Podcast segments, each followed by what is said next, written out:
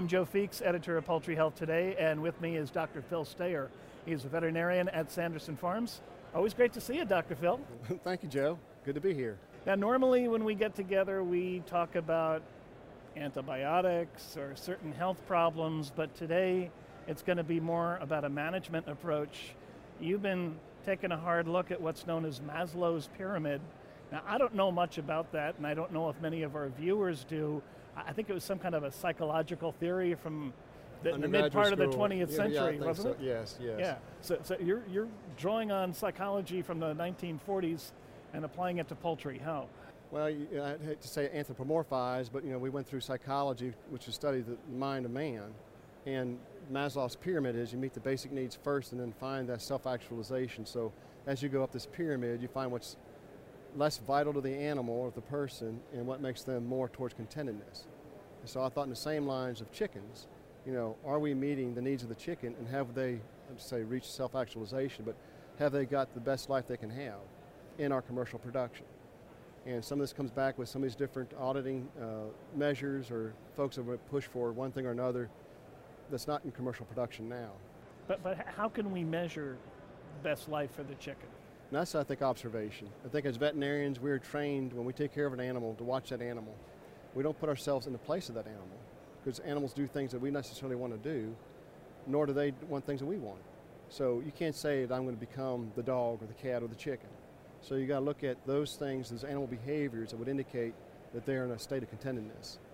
And I go through the Maslow's pyramid, which is what's basic for a chicken. What do they need the most of, or what's the most basic parameter they need? And they are a prey species, so they need to be protection from predators. They need to be confined, contained, which in, in the United States is typically a chicken house. Then the next thing they need is they need thermal comfort. They need comfort, protection from the environment. They were placed and designed to be in Asia, the, the red jungle fowl of Asia.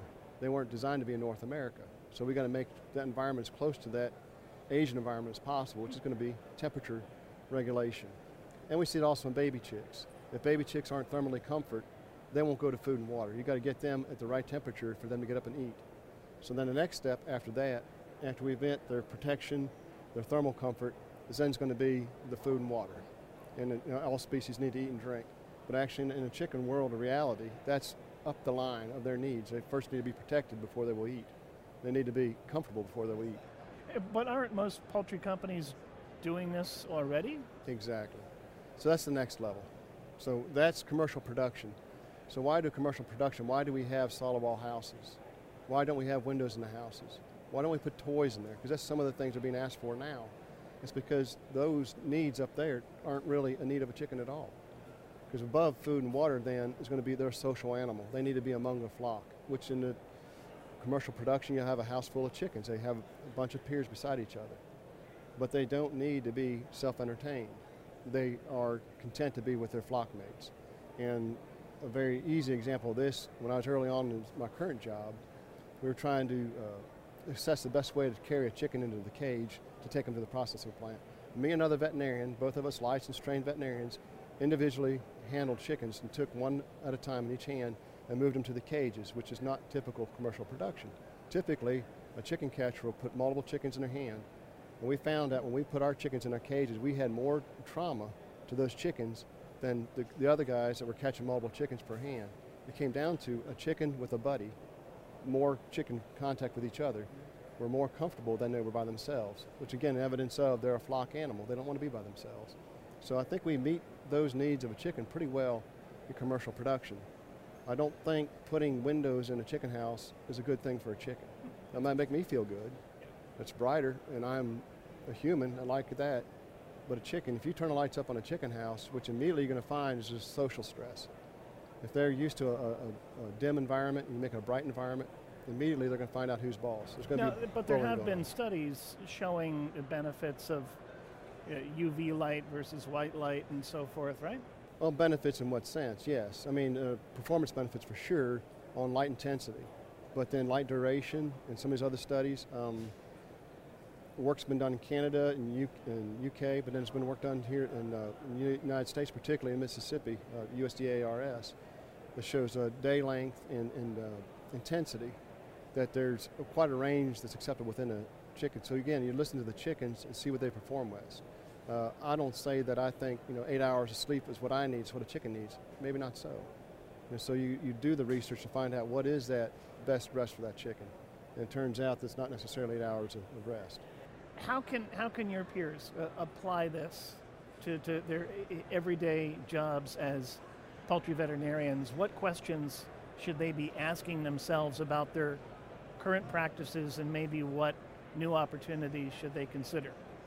I think it has more to do with some of the uh, other, say, not say consumer pressures, but special interest pressures. You know, as we as veterinarians are involved in the animal well-being of our flocks, and so it's incumbent upon us to do the best thing for those flocks, not necessarily to listen to what the popular media says or what the popular press says.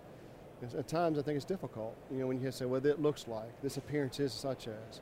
You know, again, if I walk into a chicken house as a human, I would like the lights to be bright. But if I do that, it's not necessarily good for the chickens.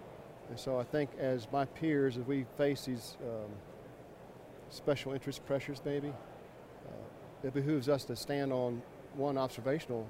We've been here 20 years, and we've seen what take care of an animal, and, and a lot of these folks haven't been in, in there that long for sure. Okay. Can you take this approach with disease management?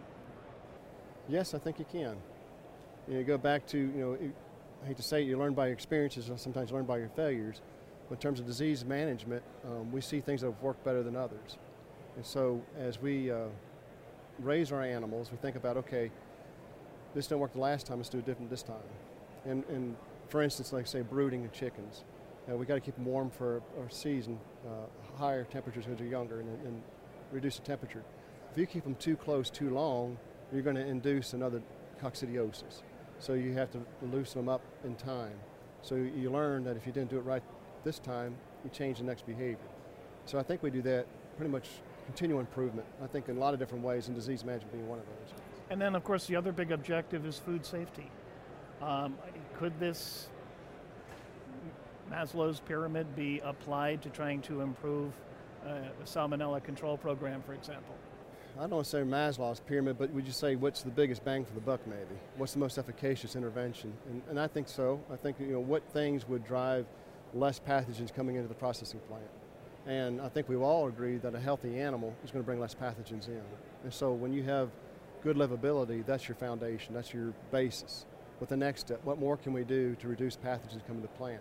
And there's vaccinations, there's uh, acidification, there's various other interventions we can do, but the biggest thing we can do for our animals is take care of them so they don't get disease to begin with.